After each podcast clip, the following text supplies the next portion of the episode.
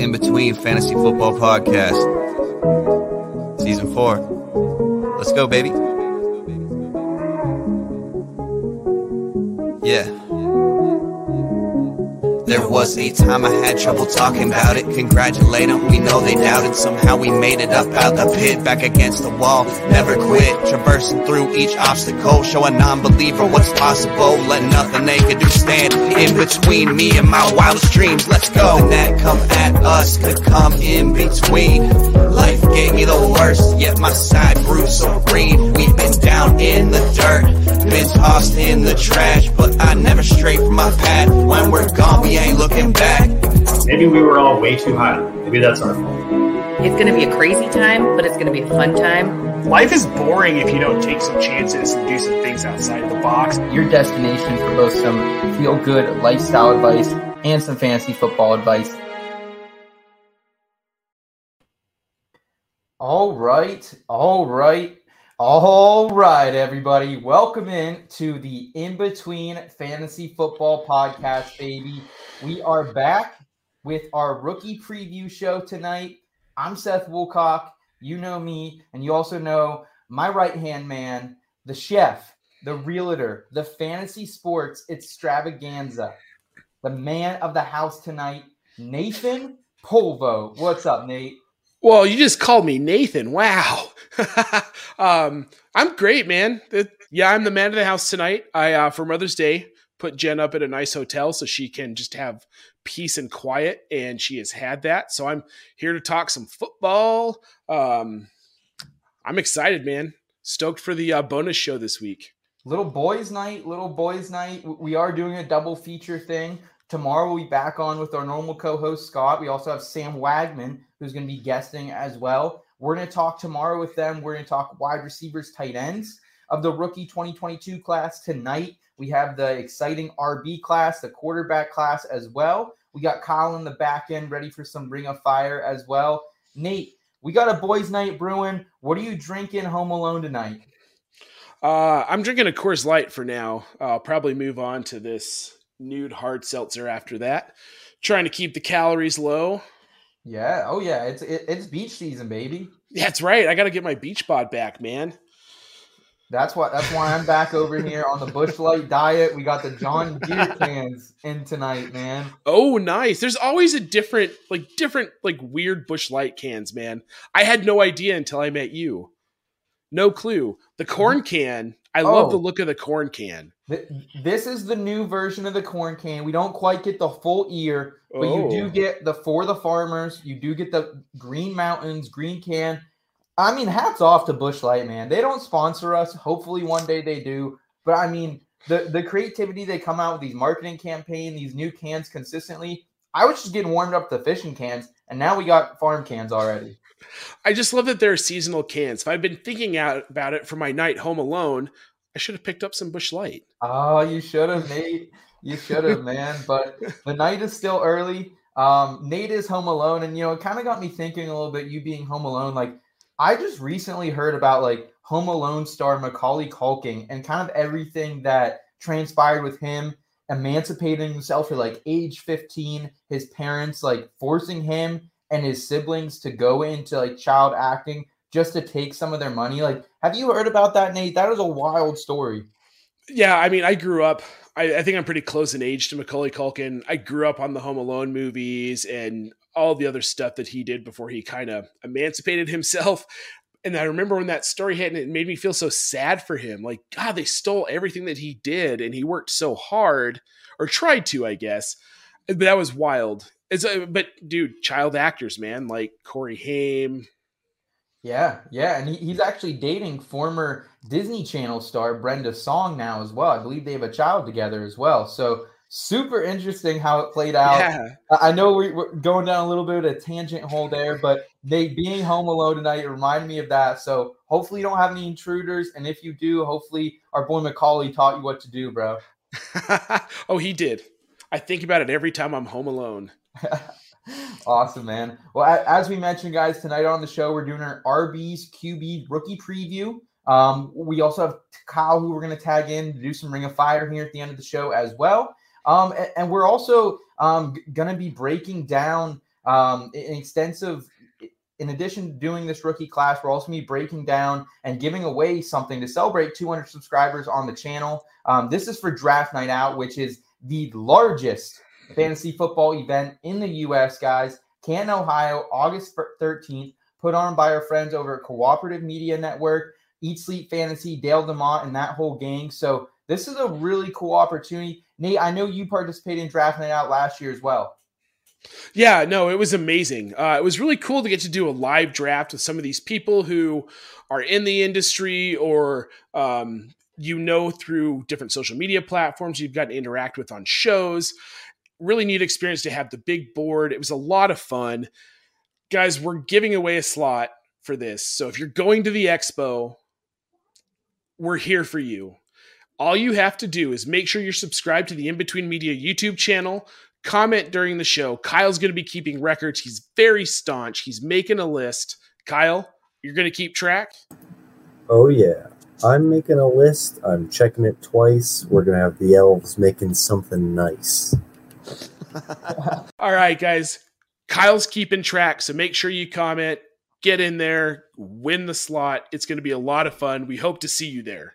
Absolutely. Draft night out, baby really kicks off football season for us. So excited for that. Excited to break down these rookies with my brother from another mother here. Let's get into it with some front and center, boys. Sometimes taking that first step out the door is the hardest thing to do. Give it a chance, you'll be begging for more. Save the spot just for you. We're all somewhere in between. How about you come to the place where you have some fun? Ain't gotta worry about knowing not what it means. Even come and give me another, cause the night is young. At least I so thought. This just in. Breaking news. Front and center. Front and center, baby. Here we go. Let's start it off here, Nate. We're going to go through the top three rookie RBs pretty extensively here. They're the ones who are going to have the most redraft fantasy football relevance here in 2022. We will break them down and then we'll touch on these other guys who maybe there's a chance they're fantasy relevance, but it's going to take an injury, a trade, something a little crazy to happen. So let's see what happened, guys. Um, let's start at the top here with Breece Hall. He was picked 36 to the New York Jets. They actually traded up with the Giants to go get him. Um, I mean, there's a reason Breece Hall came into this fantasy football offseason as the RB1, Nate. He runs a 4.39 40 yard dash. He's high 90 percentile in speed and burst score. Just in the last two seasons, man, 3,000 rushing yards and then 46 total TDs for him in college. What do you like about Breece Hall here? And is he someone you're maybe investing in in redraft this season? Probably going to cost you about a fourth, maybe a fifth round pick. So yeah, I like Breece Hall. I do think he's probably the has the highest upside of any back in this class. There are others that I like their situation a little bit better because I mean, yeah. let's not kid ourselves. We're talking about the Jets still. We don't know if Robert Saleh is actually a good coach. They weren't great last season, but we did see Michael Carter actually start to do some stuff, which gives you a little bit of hope for Breece Hall, I think, which really dings you for Michael Carter but at his ADP, he's going as a back end RB2. Like, I really like that value right now for him. Um, and I think that, yeah, I mean, if, if we're talking back end RB2 value, ADP, I'm going to snag him in drafts. Yeah, right now, Nate, he is RB20 in underdog drafts, player 51 overall. So, about the early fourth round is where you can snag him. Um, or, or uh, late fourth round, that is, excuse me. So, Breece Hall, it's interesting here, but the one thing like th- that is a little bit of a holdup here. Yes, you said it is the Jets. I think the Jets can be a little frisky this season. They're my frisky pick of the season to maybe take that jump that a lot of people are expecting the Dolphins to take. However, what about Michael Carter here, Nate? Because he's still in this backfield. He had a very productive rookie season while healthy. And Ty Johnson is also still in the mix. He has no dead dead cap hit though if they cut him. He is only through 2022, so this could be Michael Carter or uh, Michael Carter and Breece Hall's backfield after that. Well, that makes the most sense to me. Ty Johnson's fifth year, sixth year. This is his second team. He started with the Lions. he's got an opportunity and he hasn't capitalized. 2021 is a perfect example. We all looked at him coming into the season like this is a guy who has potential to explode. It never happened. With Breece Hall and Michael Carter, they're going to be the one two. Ty Johnson's going to be left out in the cold. But I, I'm concerned about where Michael Carter's going to land in that one two.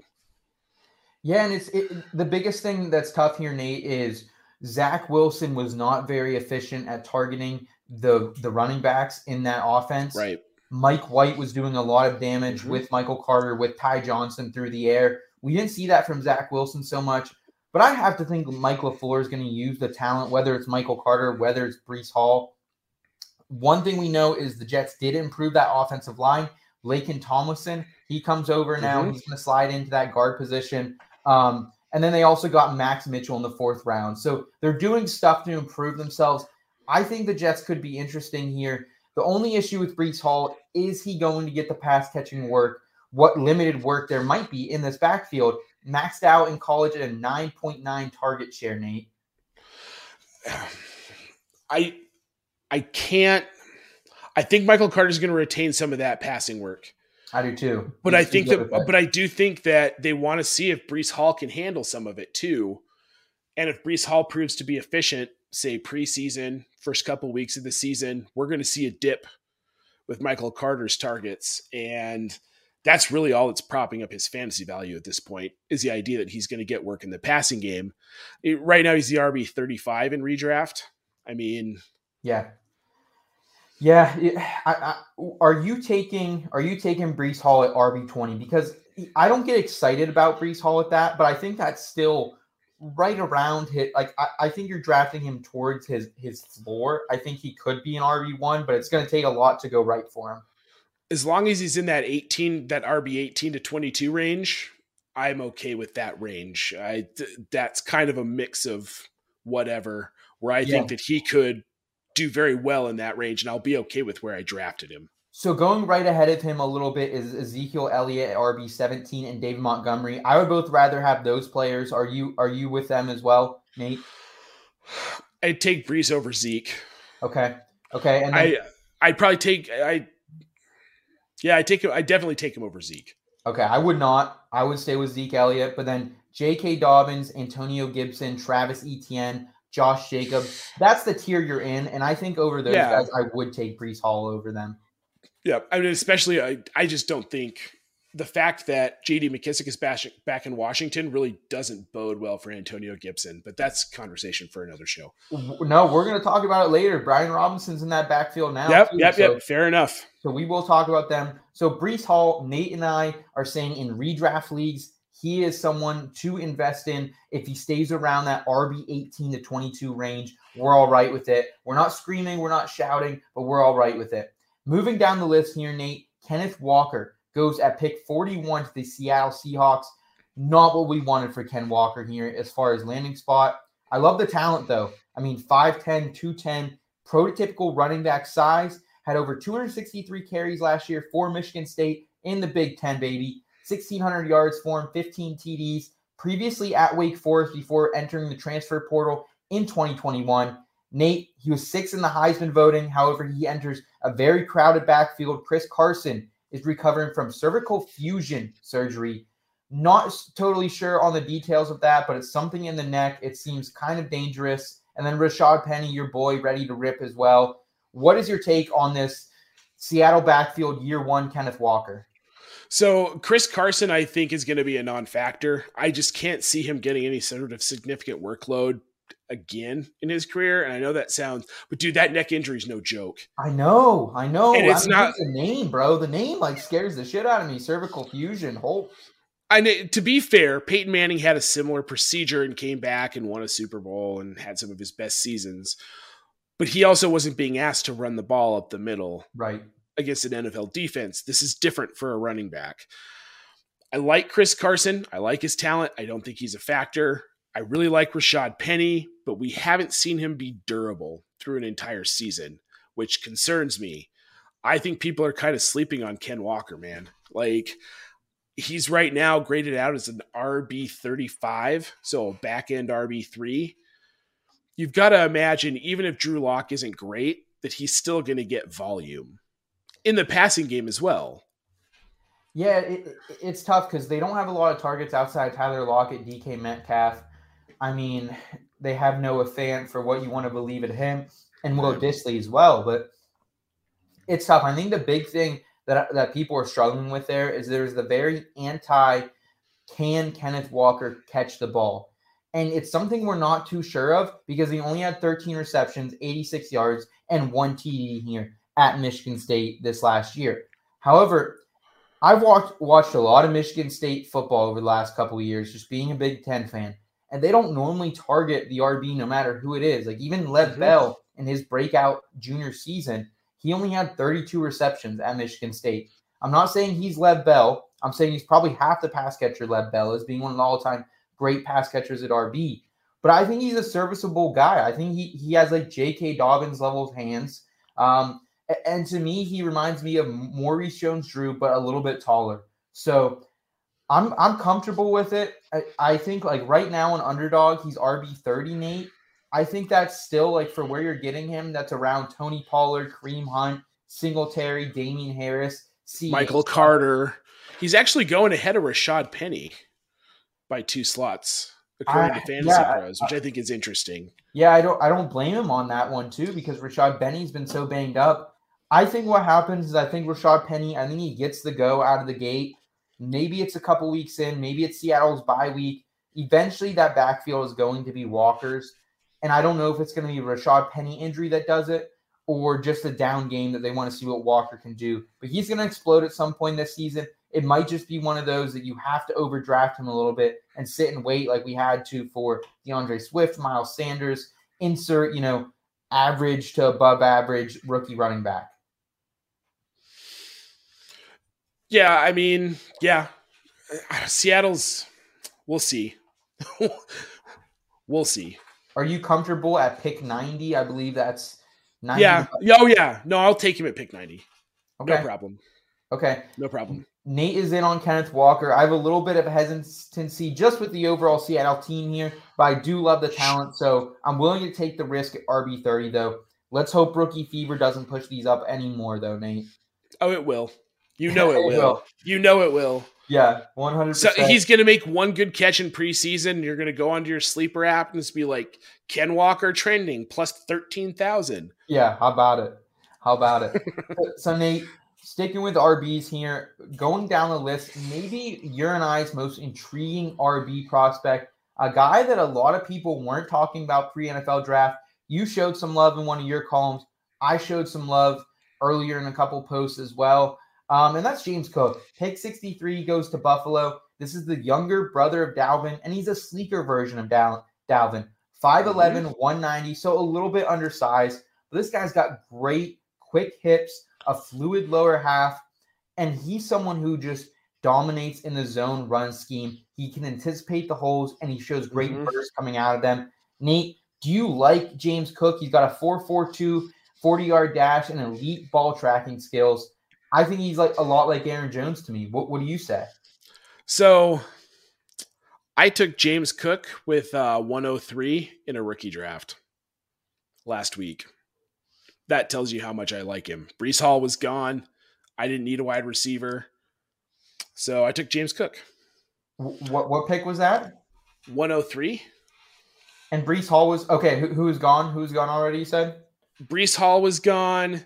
Drake London was gone. So I took James Cook.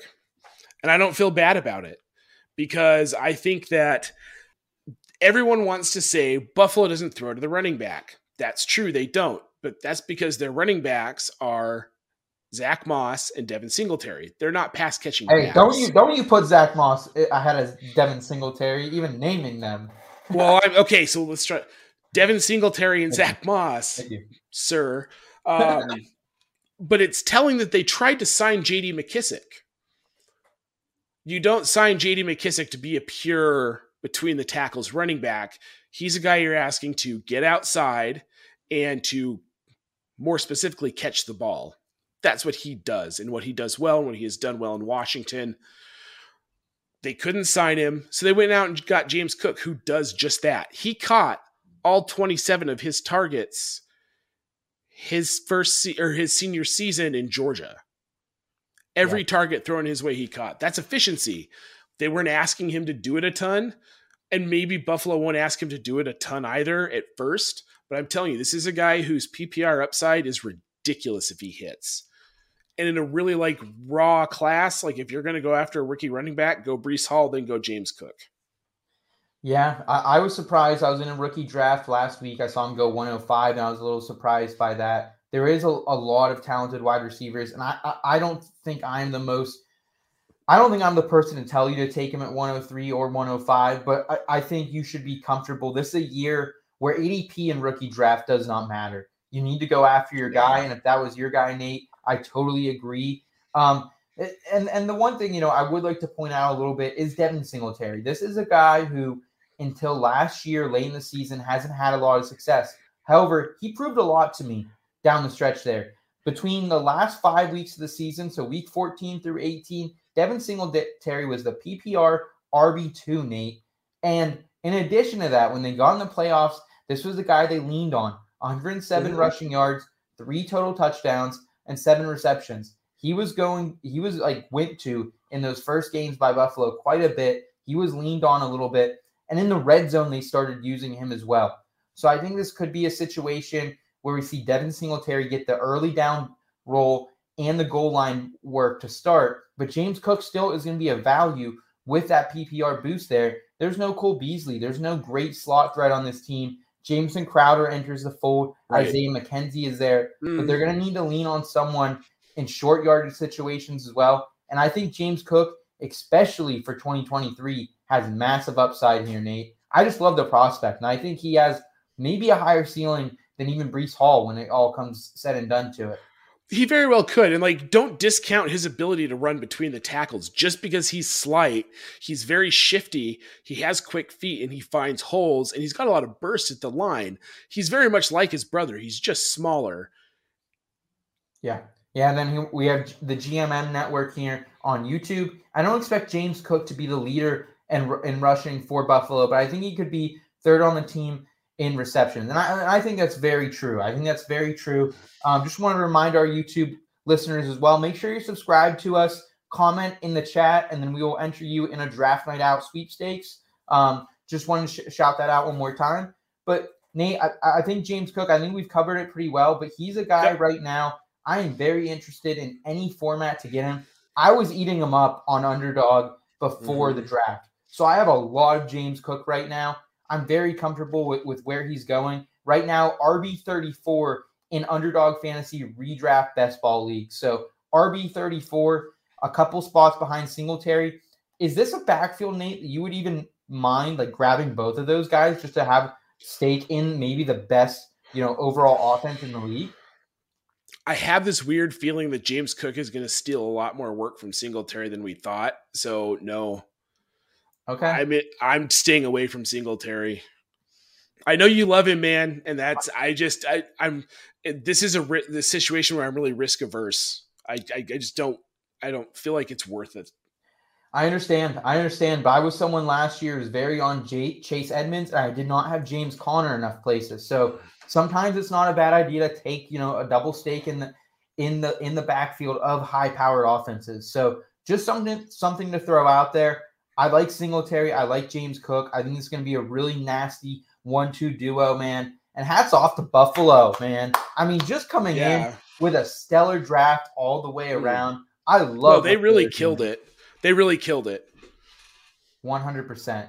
One hundred percent, guys. Okay, let's go ahead and move through these other RBs here, Nate. Uh, we can kind of just touch on them. Just kind of give me a yes or a no if you're interested in them specifically redraft, but if you have any dynasty thoughts as well, Nate, you, you know, throw those out to us as well. Um, let's start here with Rachaad White out of Arizona State University. Goes to Tampa Bay at pick 91 here. Playoff Lenny's still there, Nate. Are you interested in Rachaad White at all in redraft? So no. Yep.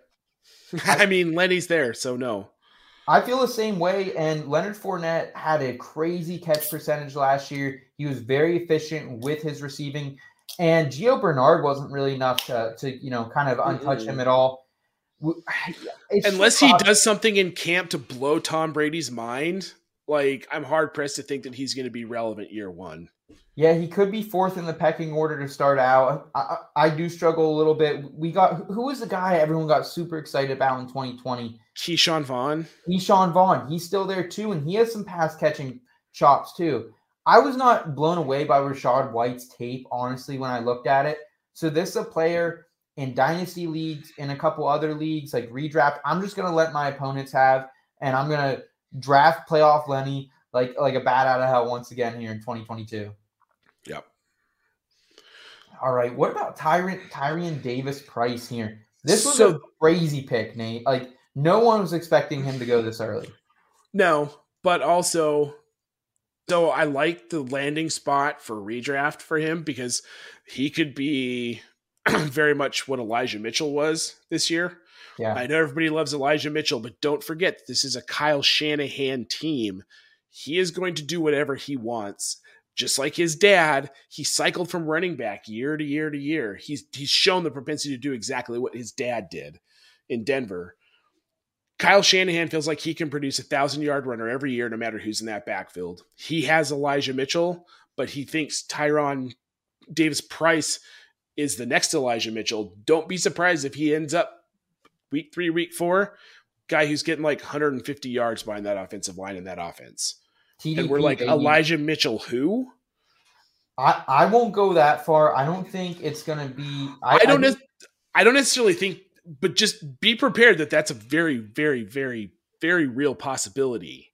and, and it's also a real possibility here. Elijah Mitchell was getting a bulk of the work. I mean, he was getting 24 carries a lot of time. We ate him up in DFS last season. I know on the tailgate show, we were consistently pounding the table for Elijah Mitchell, but he did get banged up. And I think they want to spread the ball out more. We don't know if Debo is going to have any role in this backfield yet. It sounds like he might not if he is back with the team. We're not sure yet, but I think Davis Price is a very interesting late dart throw in drafts mm-hmm. here. Nate.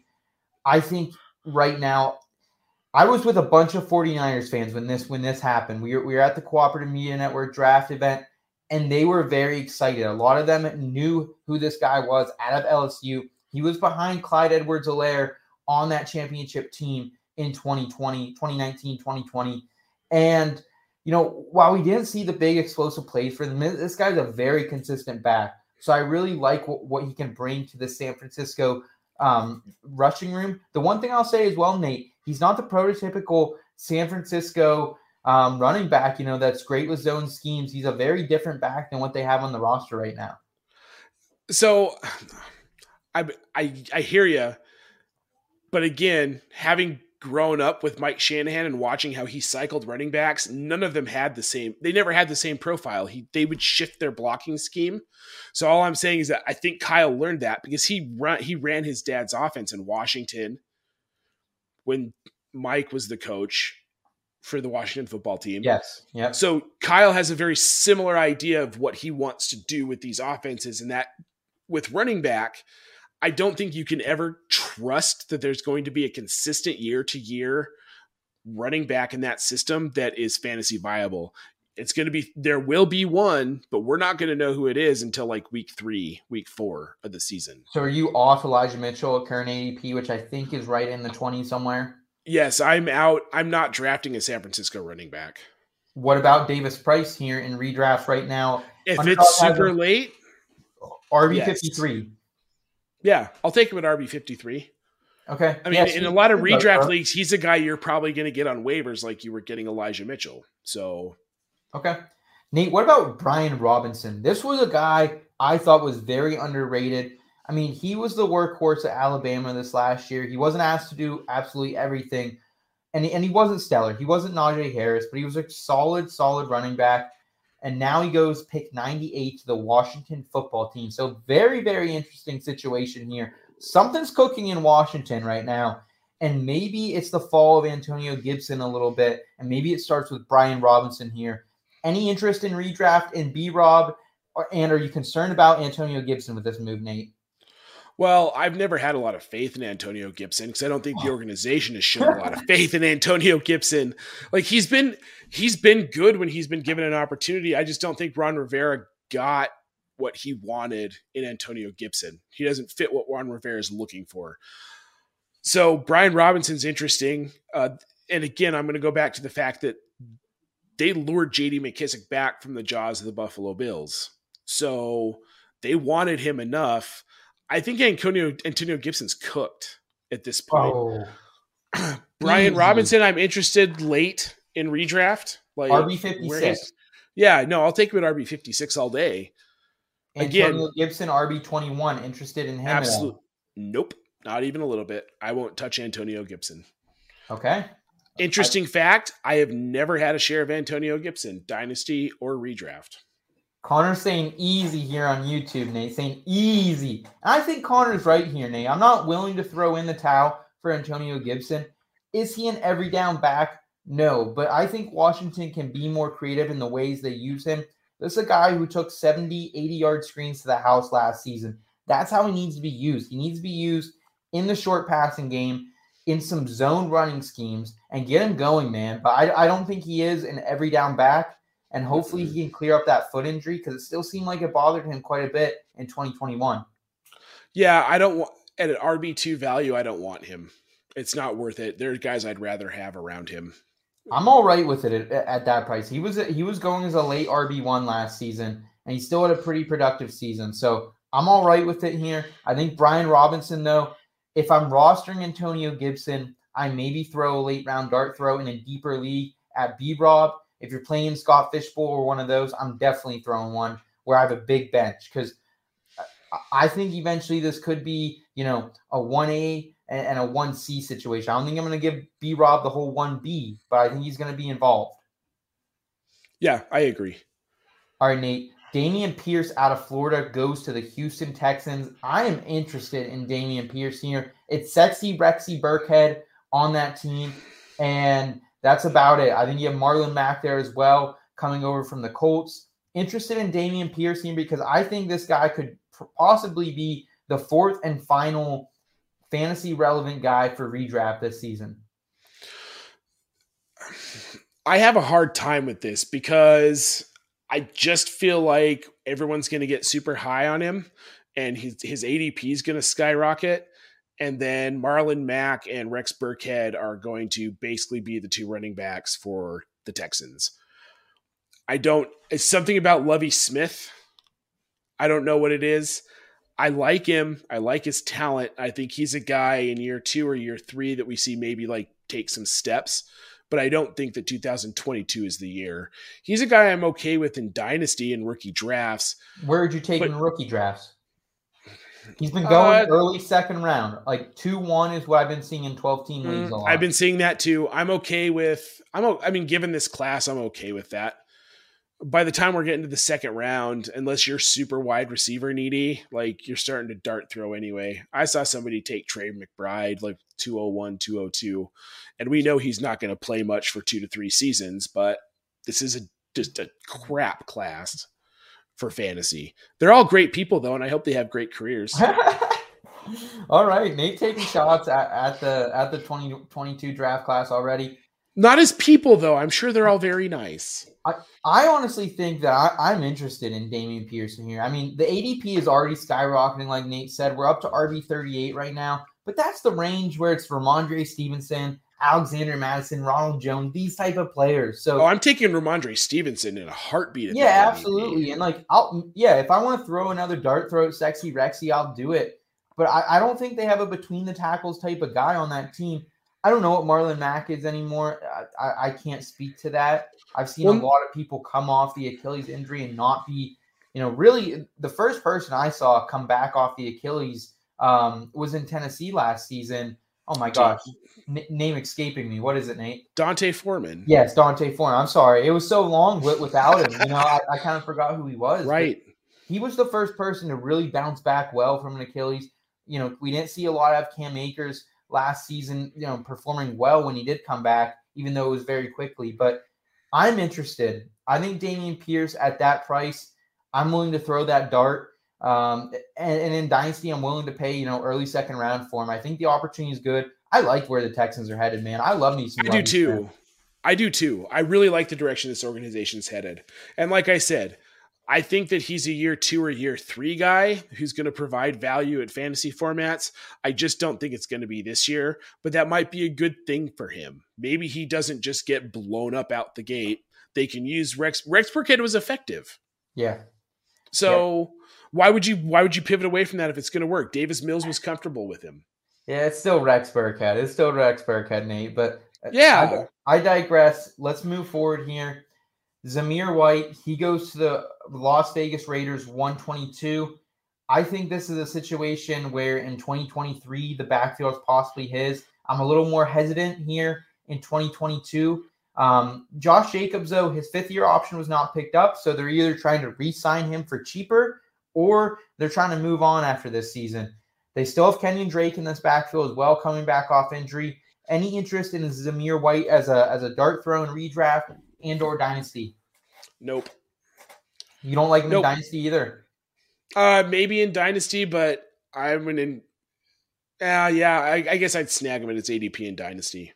Zamir White, for reference, was the backfield mate with James Cook down there in Georgia. He was Mhm. actually the one A, but James Cook has the better profile, I think, when it comes to NFL translation here. Well, and situation Well, I right mean- now, right now though, but right now, yes. In I do- Dynasty, okay. And yes, I agree with that. Zamir will beat Drake out, but he's not going to beat Josh Jacobs out. He might by the end of the season, but that's a risk in redraft. But also, I Yeah. mean, his ADP. Yeah, I, I, I'm interested. I'm interested in what we ha- have here uh, from Zamir White, but it is more of a 2023 play. I agree, but I'm willing to use a, a, a mid second round, late second round pick. Yep. in Dynasty rookie drafts. Other than that, I think he's a guy. Again, maybe I'll take a dart throw and Scott Fish for one of these deeper leagues. But other than that, we're probably hands off Zamir White this year. Pierre Strong, Nate, I I believe you're probably off him as well. He goes to New Yeah. England. Um, That was a weird pick. Just a load. uh, That wasn't even the only running back they picked in this one, too. So Right. obviously, either they're trying to move off um, Damien Harris here, or uh, you know they're just preparing for the future after his contract's up. Yep.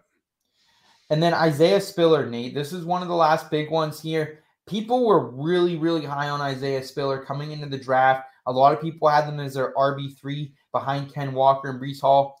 I will say I'm not taking a victory lap, but I, I didn't see it in Isaiah Spiller, whether it was his film, his metrics, uh, his statistics. I just didn't really see it from Spiller out of Texas A&M here. But he does fall in an interesting situation with the Chargers.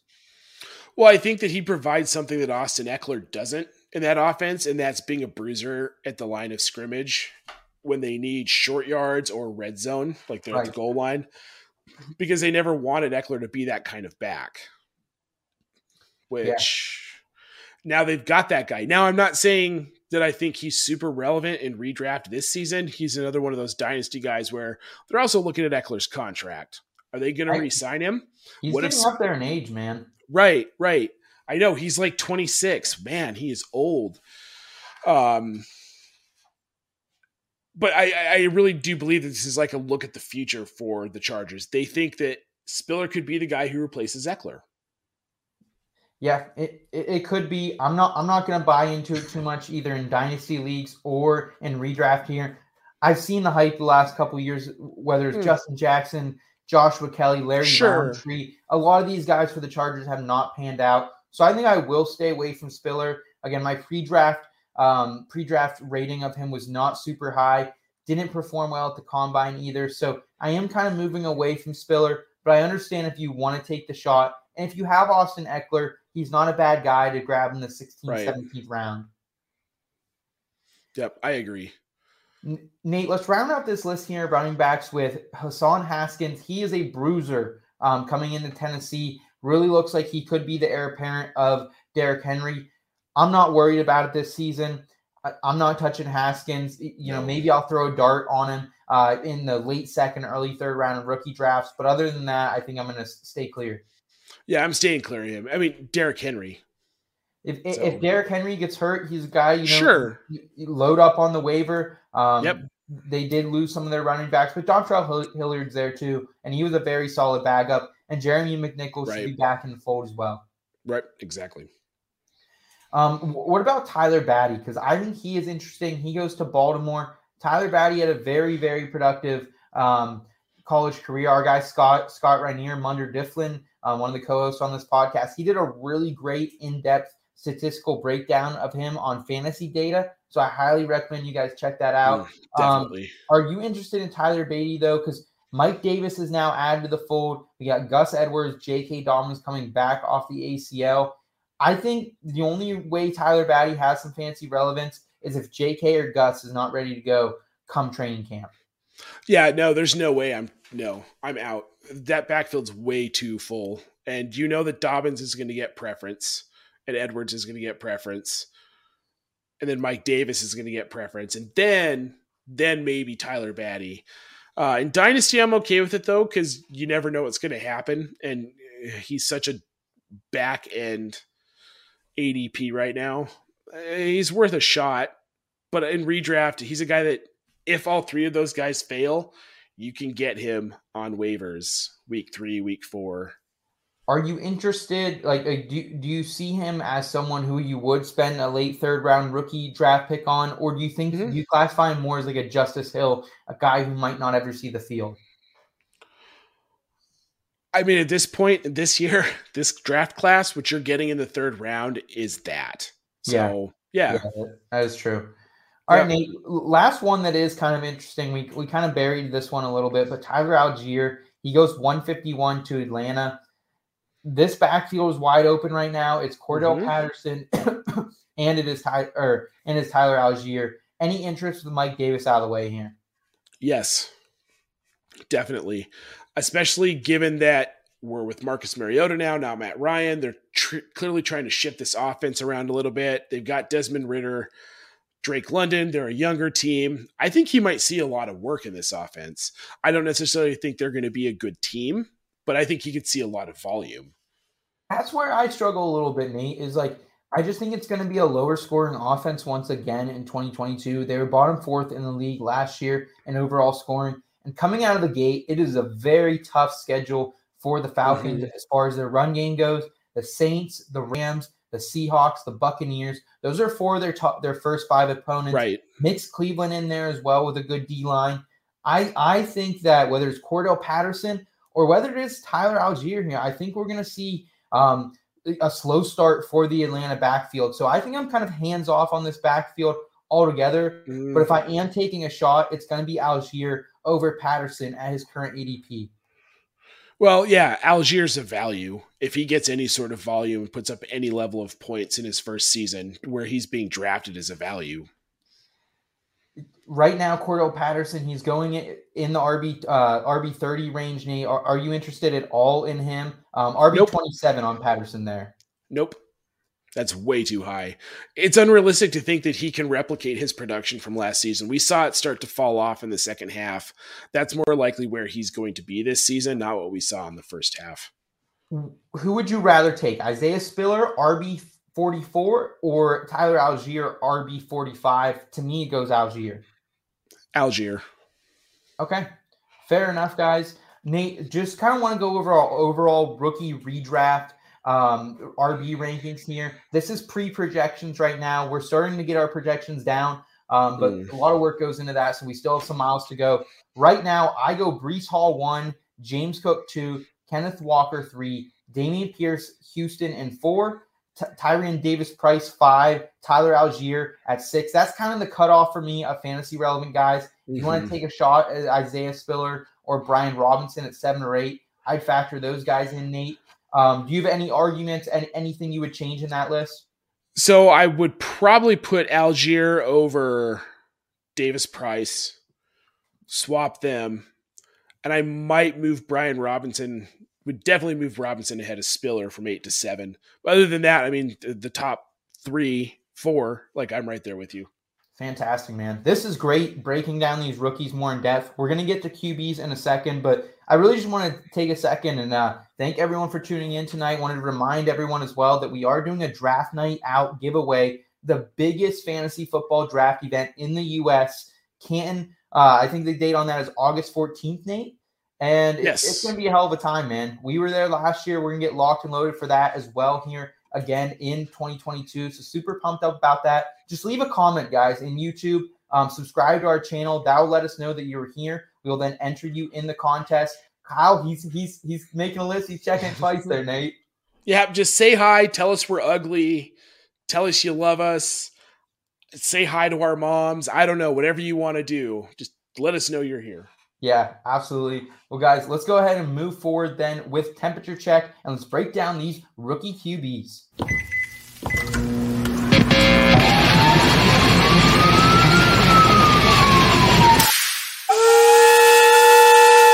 Temperature check. That's really spicy. Holy sh- All right, here we go, family. Um, we, we got QBs and Nate.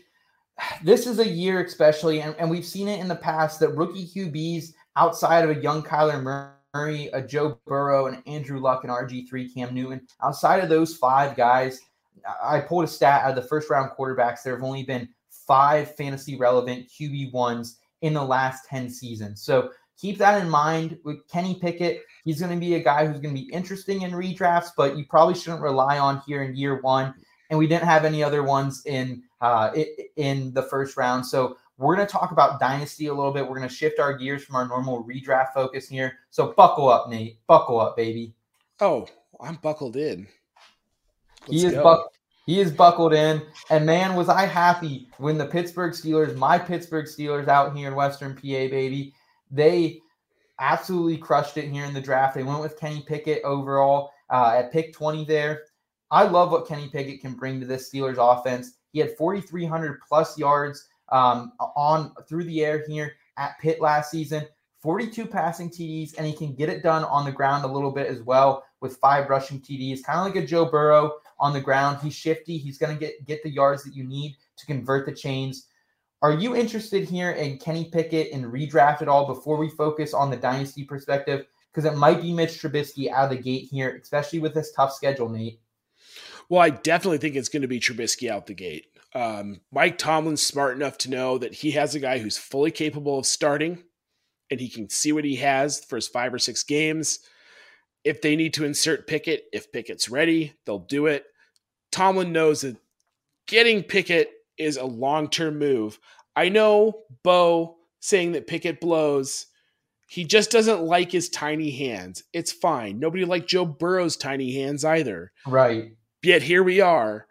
I don't have a crystal ball. I don't know if Kenny Pickett's going to be great in the NFL. He was the only quarterback taken in the first round, if that means anything about anything.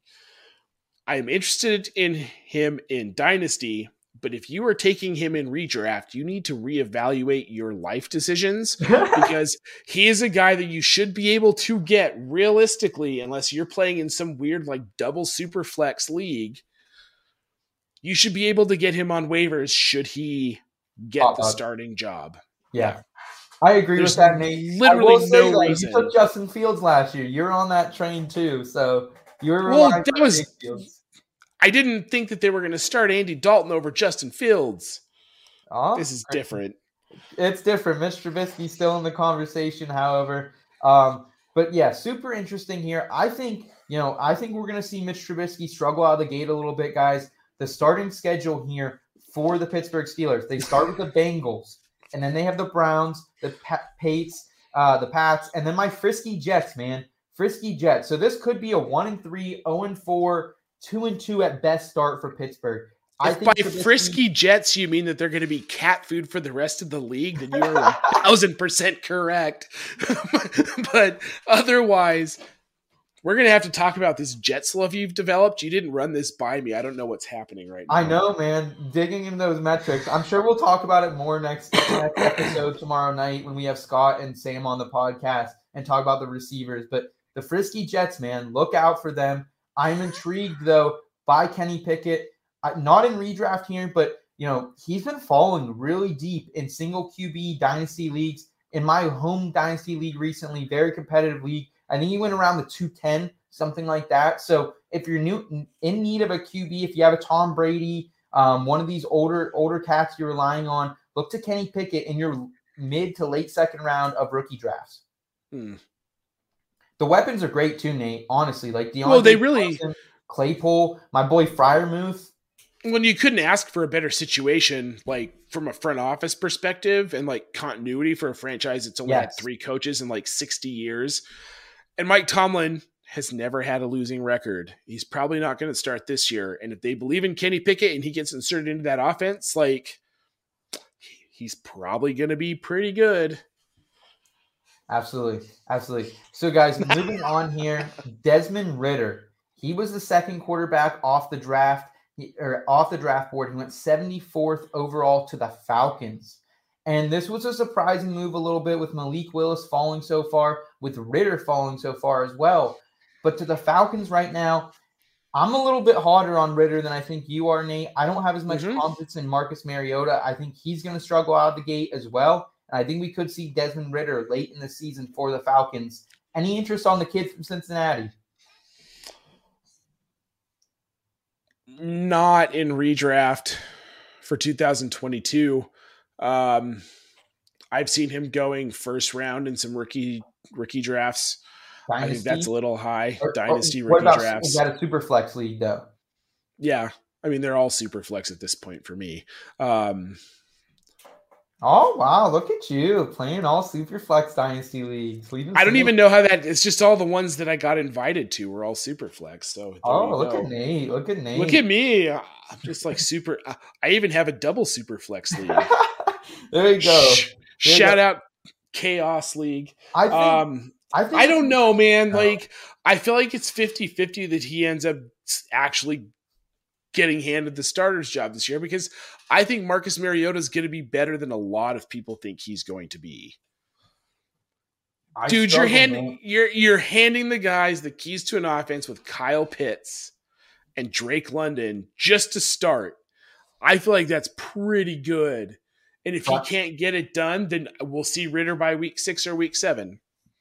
Bryan but I think- Edwards also there now, traded from the Las Vegas Raiders as well. I, no, I know, I know that happened. I'm just Here's what I'll say, Nate. Starting schedule for the Falcons. wait. Is this is that good for Amon-Ra St. Brown though? what? Is that good for Amon-Ra St. Brown? Bryan That- Edwards going to Atlanta. What does that have to do with Amon-Ra St. Brown? Everything's good for Amon-Ra St. Brown, man. Get in on the joke.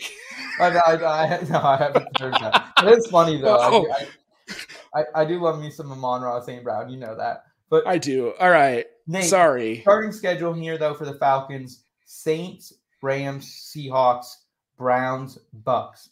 I think they beat the Seahawks, and that's it. I think it's a one and five, one and four, zero and five start for the Falcons. I think we could see Ridder as early as week six or seven. I, that wouldn't surprise me. It really So- wouldn't surprise me. So keep it in mind. I, I think he's a de- decent decent target in dynasty leagues here late late in the go in the super flex Yes. league. I'd be willing to take him maybe late first round. Maybe I'm that guy in your league, Nate, that you're like questioning him. Like, no, bro, I got this. I got this. Be ready. Be ready. I got this, dog. You got this, dog. So Malik Willis, and I got a little bit of flack on Twitter because I I took Malik Willis late in a dynasty draft, just off the chance that something happens to Ryan Tannehill, and I'm not hoping for injury or anything like that. Ryan Tannehill is owed a lot of money over the next two years, and he unless he's traded, he's a dead cap hit you cannot live with. So Right. unless he gets hurt or unless he's traded within the next two years, we're not going to see Malik Willis probably until 2024. But I'm willing to take the chance in dynasty leagues because of that rushing upside. Nate, do you have any any love for Malik Willis in Dino leagues here late in the third round, single QB, um, maybe early second round in Superflex? Yes. I believe that Malik Willis is going to be a very good NFL quarterback at some point. I think he has a rough skill set that will get him there. He can hone it because he tested as one of the smartest quarterbacks at the combine. I think he had like the second highest or maybe the highest Wonderlic score. And quite literally, every GM that talked to him, that talked about talking to him, said that he was the smartest person in the room anywhere he was at that combine. So if someone is going to come into the NFL with a raw skill set and excel, it's going to be Malik Willis. And I think there's a chance that if if he's progressing to a to a point that maybe he starts to see some spot time with Tannehill towards the end of this season, just to get him out there, depending on where Tennessee's at, like some wildcat type stuff, Yeah. maybe. Yeah, yeah. But that could lead to us seeing an absolute quarterback battle heading into the 2023 season that ends with Malik Willis being the starting quarterback in Tennessee. I mean, a lot of this is going to hinge on how good Treylon Burks is too, because they got rid of AJ Brown. So, but I think that of all the quarterbacks in this draft, his ceiling might be the no, not might be. I'm going to say this definitively. His ceiling is higher than any other quarterback in this class. Ooh, Kenny Yeah, Pickett would like to have a small hand. No, dude. word for you there, Nate. If if Malik Willis hits, his skill set will be what we all wanted Vince Young to be in the NFL coming out of Texas. He will actually realize what we thought Vince Young could be. oh my gosh. I'm telling you, dude. I believe in Malik Willis. All right. Well, you heard it here first, folks. Nate is a believer in Malik Willis. I'm willing to take him in that third round dynasty drafts as well. So keep an eye out for Willis. And then what about Matt Corral here? Crazy situation. You know, really solid career for him once he gets to uh, Ole Miss down there. 94th off the board to the Panthers. And I think we could actually see Matt Corral here in year one. It's Sam Darnold. It's PJ Walker. It's Should the we better see Corral this year? I hope so. I think it's going to happen, man. I mean, at the end of the day, Matt Rhule is coaching for his job. Our boy, our boy Matt Rhule, state college native baby. Um, but yeah, I mean, he is fighting for his job, bro. And Yep. I don't see how starting Sam Darnold is going to do him any good fighting for that job. Why? But wh- okay, I hear you, but I question Matt Rhule's intelligence running a team at the NFL level because they traded for Sam Darnold and he immediately exercised Sam Darnold's fifth year option. Why would you do that with a guy who has floundered with the Jets? Yeah, all of that to say that I think Matt Corral should probably be starting week one because you already know what you have in Sam Darnold. He's someone who can't function without CMC. And if CMC goes down again, you're looking at another sinking ship with this team, and he's playing for his job. Oh, it's So- sink, baby. It's No, it's gonna it's 100 percent gonna sink because I think they actually are gonna start Sam Darnold, I mean, which is nuts. They got Cleveland, New York Giants, the Saints, the Cardinals, the Niners, and the Rams in the first six weeks. They maybe beat Dude, the there's- Giants. Their schedule is brutal. absolutely, absolutely brutal. brutal. Yeah, so we might we might see Matt Corral. He can run a little bit, so I, I don't They're mind gonna need that. throw. Yeah, he's worth a dart throw. I mean, you're going to get him at the very back end of a redraft, like 16th, 17th round. Yeah, and I, I Do I'm it. More, yeah, and I would more do that in like a in a Scott Fishbowl type of league, a super Right. flex, super flex, Super I'm flex. single QB redraft. We're hands off all these guys. Um, oh, yeah. No, you're not touching a rookie. But yeah, I, I do like Corral though in the, the late half of dynasty Yep. leagues or in some of those deeper uh, redraft super flex leagues. Sam Howell, last one here for you, Nate. 144th overall, a guy who probably should have came out of college here in 2021. He would have gone higher up on boards. He's behind Carson Wentz. He's behind Taylor Magical Heinicke as well. Um, any interest in in Sam Howell? Because I'm hands off on Howell, baby.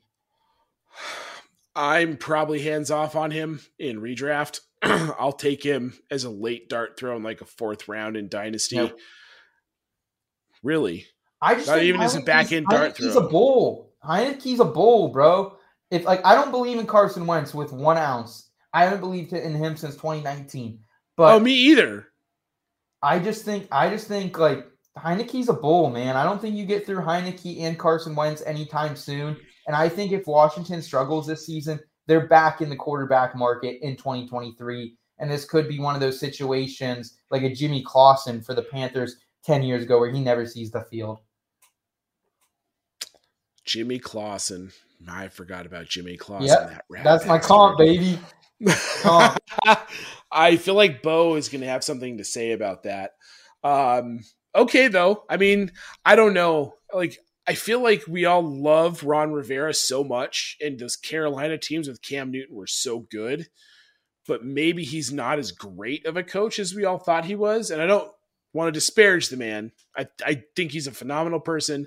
Just maybe we need to question whether or not he's capable of turning this Washington Commanders team around. Question Ron Rivera right now. Question Ron. I- no, I'm just kidding. You can question him. Stop it. Because I mean, Ryan Fitzpatrick to Ty- Taylor Heinicke to Carson Wentz. Those are also GM moves, though, too, Nate. Like those are GM moves. But you don't.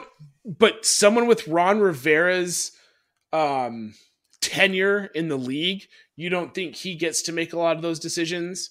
Yeah, I mean, you point. know that you know that he's he's telling the GM what he wants done. The GM just has to do it. I mean, I Rivera like their team outside to. of their quarterback. They got a great D line. Their their secondary do. still has questions, but I like the addition of Jahan Dotson. You know that. I like the receiving core. I like the tight ends. I like the running backs a lot too. It's just Yeah. the quarterback. They need to get that right, and I don't think that guy's on their roster right now. So He's not. It, it- it could be it could be Howell, could- but it could be Howell in 2023 or 2024. But it's not going to be Howell in 2023 unless everything just Give me Bryce unless everything- unless they go like watch they go like 0 and 10 carson wentz gets benched taylor heinicke gets benched and rivera's like you know what screw it let's see what sam howell can do easier but in that- schedule for Washington though. Keep that in mind as well. that's true the the whole NFC East. I don't know if you saw this, Nate. it's still carson wentz Yes, absolutely. But did you see that the whole NFC East they all have the the the easiest strength of schedule? And a lot of that is that they're Mhm. playing each other. But you know, right well pittsburgh doesn't have to leave the eastern time zone gang gang Col- baby. collusion collusion All right, Nate. We just broke down the rookie QBs, the rookie RBs. We're gonna round it out with just a little bit of fun on the show tonight. We appreciate everyone Yes. hanging out with us late night tonight. Um, let's jump in. Let's get Kyle in here for some Ring of Fire.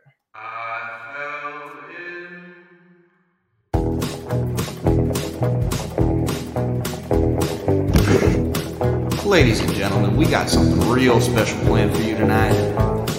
This is The Ring of Fire, featuring our special guest, Kyle Scott.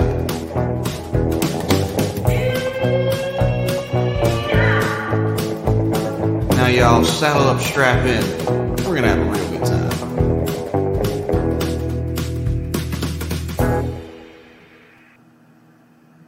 And we got Mr. Kyle Scott on the show, audio producer, engineer, editor extraordinaire. What's up, Kyle? Not much, just uh, you know, doing a little podcast action here. Yeah. dude that's that mariners hat i love it i Me love it this, this ain't a baseball podcast, Kyle. You should have known better. I don't have any football hats. Yeah, you got I have, I have a Red Sox Seahawks hat. banner behind me, man. It's okay to show your baseball love. I got I got Paulie the Pirate back there, so I'm showing a little b-ball love. Let's go Pirates, baby! Buckos. You guys see the Buckos? They won a game without recording a hit. Yeah. Against the Reds. Let's go, baby! oh man, baseball.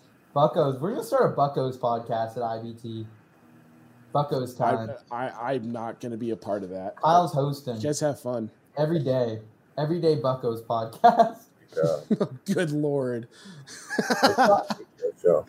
Kyle, take us away. Save us from the baseball talk, buddy. Can you introduce us to Ring of Fire? Explain what we're gonna do here.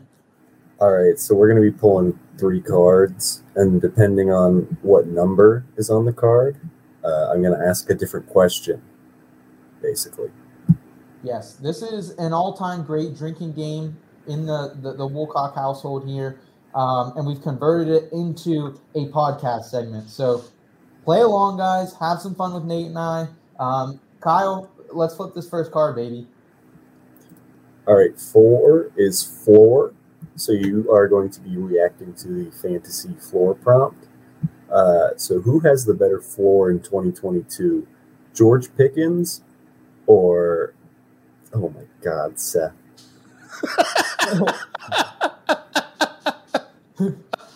That was quick. You can't give me names with J's.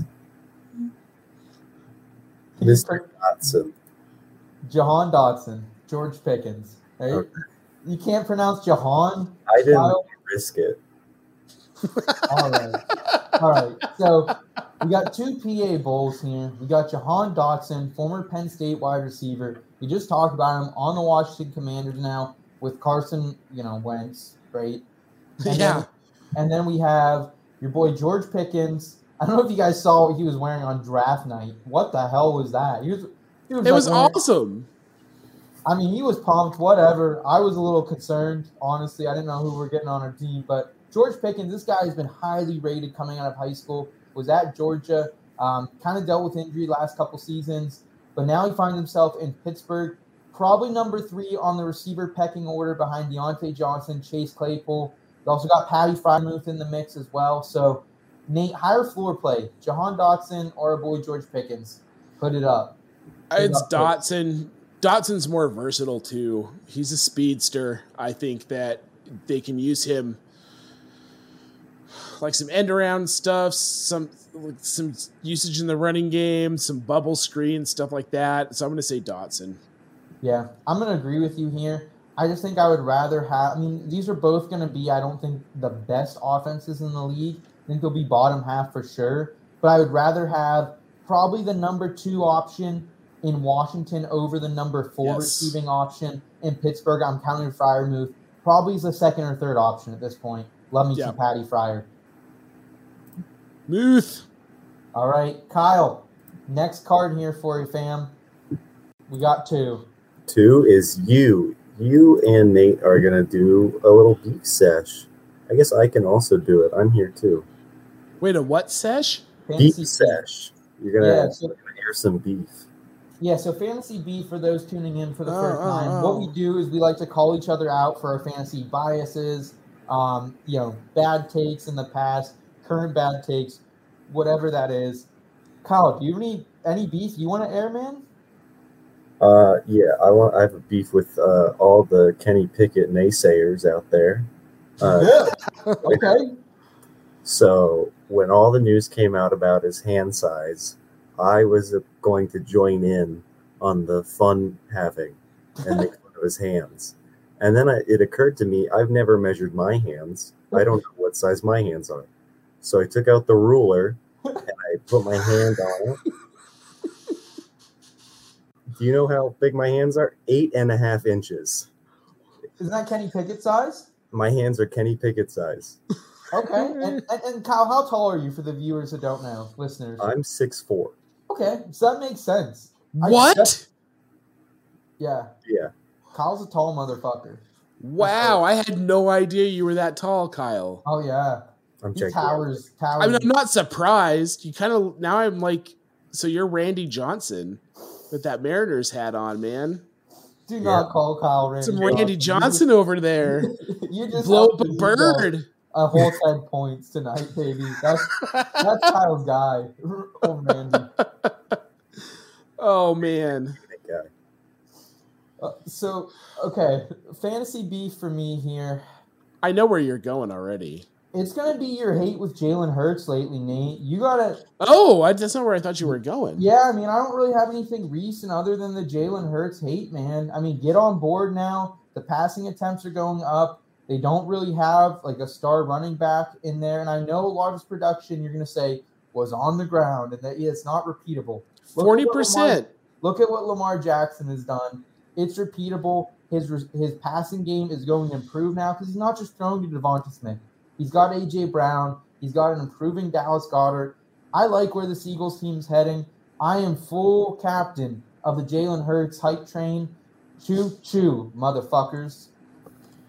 No way, man. I mean, look, Jalen Hurts didn't magically get more accurate overnight. He can work I on mean- it, man. He- Sure, Jay, Cut- Jay Cutler could have worked on it. okay, that is a Baker Mayfield could have worked on it. They did. That's the funny thing. They did work on it. They didn't get better. I don't see him getting better. That's my. I hear what you're saying. Josh Allen improved. Josh Allen had Stefon Diggs. Jalen Hurts gets AJ Brown. Maybe it happens, yeah, but I still don't think that it's Okay. going to happen. 61.3% completion percentage with Jalen Reagor and Quez Watkins as his two and three options, it's going to get better. Sure. He's got AJ Okay. Brown in town, man. DeVonta Smith is a sneaky wide receiver too, as well. Keep an eye out for that, man. Okay. All right. All right. got, We'll see. We'll see what happens. What's your beef here, brother? You know, honestly, lately I don't have a recent one. Your takes have all been like pretty much on point. So I'm going to go with the old uh, Laviska Shenault hate. Oh, Give give peace a chance, man. you want me to give the third or fourth wide receiver, maybe fifth if Laquan Treadwell is beating him out. You want me to give him up in the Jacksonville offense? No, thank you, sir. Dude, week now. he is Do you remember Wendell Smallwood? Yeah, I Do you remember? what- Do you remember how Doug Pederson used Wendell Smallwood, who had a very similar skill set to Laviska Shenault, while Wendell- smaller?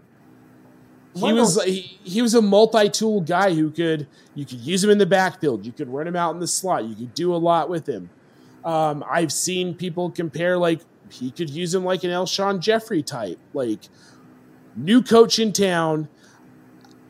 Laviska Shenault is a very talented receiver, man. Just give him a chance. You just compared Don't- him to Wendell Smallwood, mate. Don't don't I know it's a weird comparison. I'm also old. So cut me a break here. He's a multi-tool weapon, someone that Doug Pederson will use in that fashion. Yes, Bo says let him play running back. I think they should. They're not I love that. to. They just drafted Snoop Conner too. Nate, I'm just gonna let this one sit. Hmm. Uh, if All you- right. If you guys want to see more of this discussion of, of Nate and I and Laviska Shenault over on Trophy Smacks channel, we did a Yes. too. So check that one out. I thought you were gonna come after me my frisky Jets take, but that might not be too off basis at this point.